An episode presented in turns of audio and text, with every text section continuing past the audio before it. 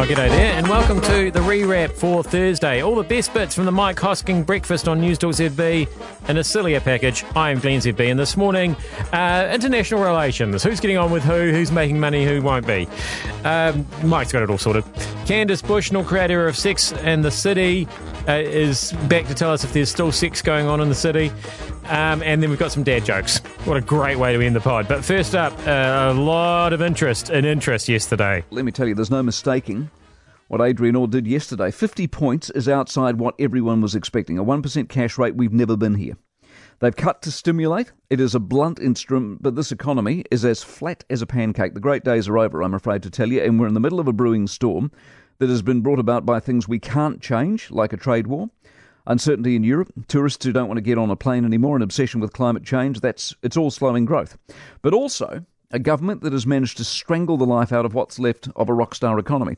Through a series of policies, announcements and intentions, business has gone into hibernation. Job ads are down, hiring's down, intention to invest is down. On the services side, we're snapping the wallet shut. There isn't a poll, a survey, or an outlook out there that points to prosperity, buoyancy, optimism, or growth. So, armed with that, Adrian slashed 50 points and hopes for the best. So, do we respond? Do you borrow? I mean, do you feel like borrowing? What about business? Do you think an extension, a modification, an expansion is a good idea? The risk for business is if they borrow, is there a customer to purchase whatever's made from the expansion? Is there a person to be hired, for example? Can you afford to hire anymore? What if you're in an industry with the new government fair pay rules where you're told what you're going to pay by the unions? What if you're one of those companies that valued the 90 day trial that's gone? Uh, from the petrol taxes to the attack on oil in Taranaki to the ETS for the farmers to the carbon bill to the techs being upended against their will and the apprenticeship programs that go with it. This is not a government for business or the business sector, and the numbers and the attitude tell the story. So it's a twofold hit offshore as well as onshore. Domestically, uh, do we pay our mortgages back faster and reduce our debt? Does money at 4%, for example, entice you when it's been 4.5 for ages? A lot of this, of course, is about attitude. What Orr is doing is an incentive. It's a sale, if you like, on money and access to it. He's cajoling us to get on with it, to spark things back to life. His problem is, if this doesn't work, what next? How low does he go? And if we get there, then what? An election year with a recession? Remember, the other player in terms of stimulus is, of course, the government, but they've spent all the money. So what do they do? Do they start borrowing? And that's where the politics comes in, of course. Governments are elected on good economic performance. I am waiting with bated breath to hear them try and talk themselves out of this. Um, so, yeah, I'm still not clear. Does the negative, if we go go to negative interest rates, the bank starts paying me to have my loan with them? Is that? I don't think that is how that works. Anyway, uh, here's some other people who are smarter about it than me, I'm sure. Getting a bit of this. I think Orr's an idiot. By signalling zero or negative rates, he signalled holding off borrowing because it will get better if you wait. Uh, which is true. It's what I've been saying all morning on the program. I couldn't believe what he said yesterday. Uh, the idea is, I'm, I'm and, I, and I said all along, I'm open to correction. Maybe I'm misreading this completely, but the Reserve Bank governor comes out and goes, "I have cut by," and you get an explanation as to why he has cut by, and then you go about your business. That's the end of the. That's the end of it. Powell the other day wasn't going around saying, "Well, you know, we're doing three more before the end of the year." He was just saying this is what we've done. Mike, how stupid is Adrian Orr, as Reserve Bank Governor, lowers the interest rate to stimulate borrowing, and then when questioned says no big deal, we could go negative. Who's going to borrow now? You wait. That seems to be the logic. Right. Uh, this stuff does my head in, to be honest. Negative interest rates. How does that work? Um, it's much easier just to try and sort out all the world's problems. Now, the interesting thing I have been thinking about relationships, especially ones that are strained, is it often comes down to the very simple question who needs who more? So, a couple of examples Britain and Europe, US and China, and now we've got Scotland and the UK. Now, on the first one, it is why I backed Brexit. Why I like Boris. Britain is a great nation with an even greater history. They are not what they were, but they can be if they play it right, and much of any part of history, especially when you're dealing with a country, surrounds the quality of leadership. Boris is potentially a great leader. He certainly has great vision. Britain after October, I can assure you, is going to be just fine. Might take a while, but they've spent the vast majority of their existence not attached to Europe, so they've got plenty of history, plenty of experience to fall back on. Second one, Trump. Trump is not a great leader, which is not to dismiss his impact or indeed his re election chances. But history, big picture, history will not judge him well. And the bit he doesn't understand right now is China. Uh, China don't need him as much as he thinks they might. And the outcome of the trade war, here's my prediction, is going to be that he backs down. Now, it won't be that obvious or that overt or that blunt, but he's fundamentally misunderstood how they think. The US is the biggest economy in the world, of course, but China are closing. And the world needs and wants China more than they want and need America, especially given under Trump, America's more interested in America than, the wor- than they are the world. That's the insidious side of China, I guess, of course, for some people and it's got so many people worried, but you can't argue with their expansionist success and their global influence and growing global influence. And all of that is driven by their long term view that we in the West have only just woken up to. I mean, Trump doesn't see past next year. The Chinese are already into next century. And then the third example, Scotland.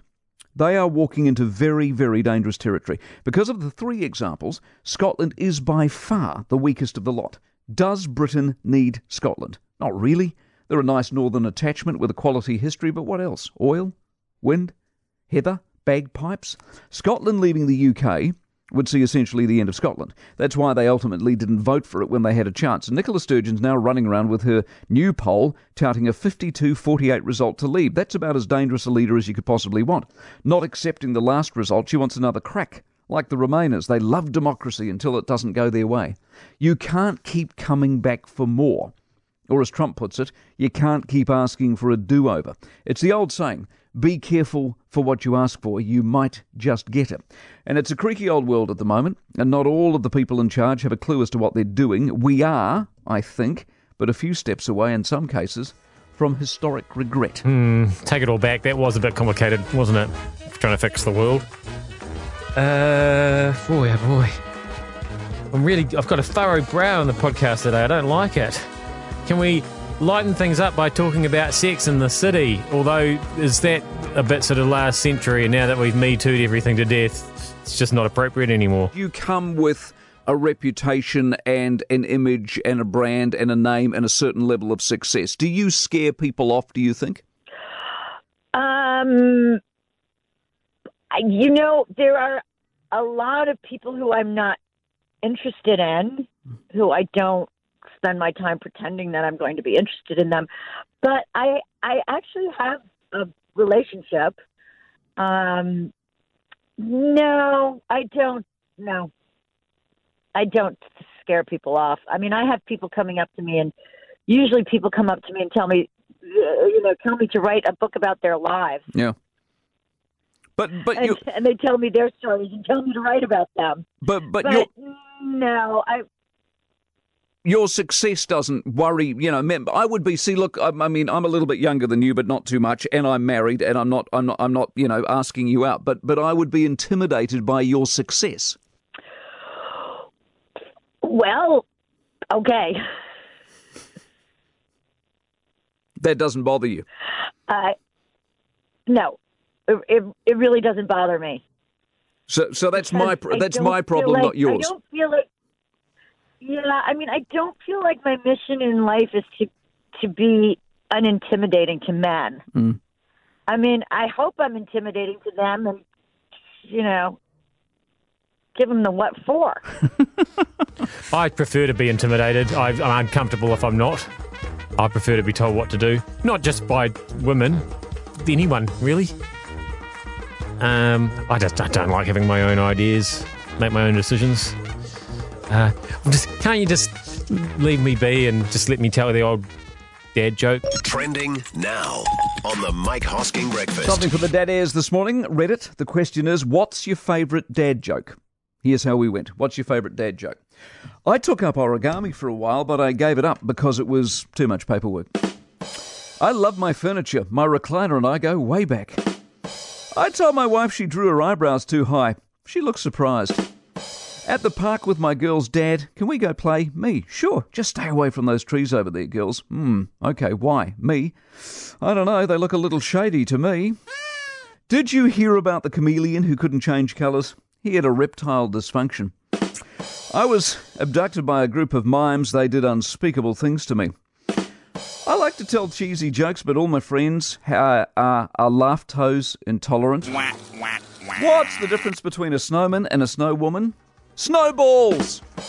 Yep. Um, and then, of course, everybody just took that as an open invitation to send in their best dad jokes. And by best, I mean terriblest. What do you call a parrot under an umbrella? Polyunsaturated. Got to stop this. No, that's, uh, that's, see, that's not, that's Is that just not an a old joke? joke. It's just just a joke. It's not a dad joke. No, the, your main criteria for a dad joke is that it has to be one that all the dads in the room think is hilarious, and all the children in the room go, "Oh, come on, dad dad." joke. Uh, and I think there's usually, not always, but usually, it's a heavily pun-orientated thing as well. I think you'll find.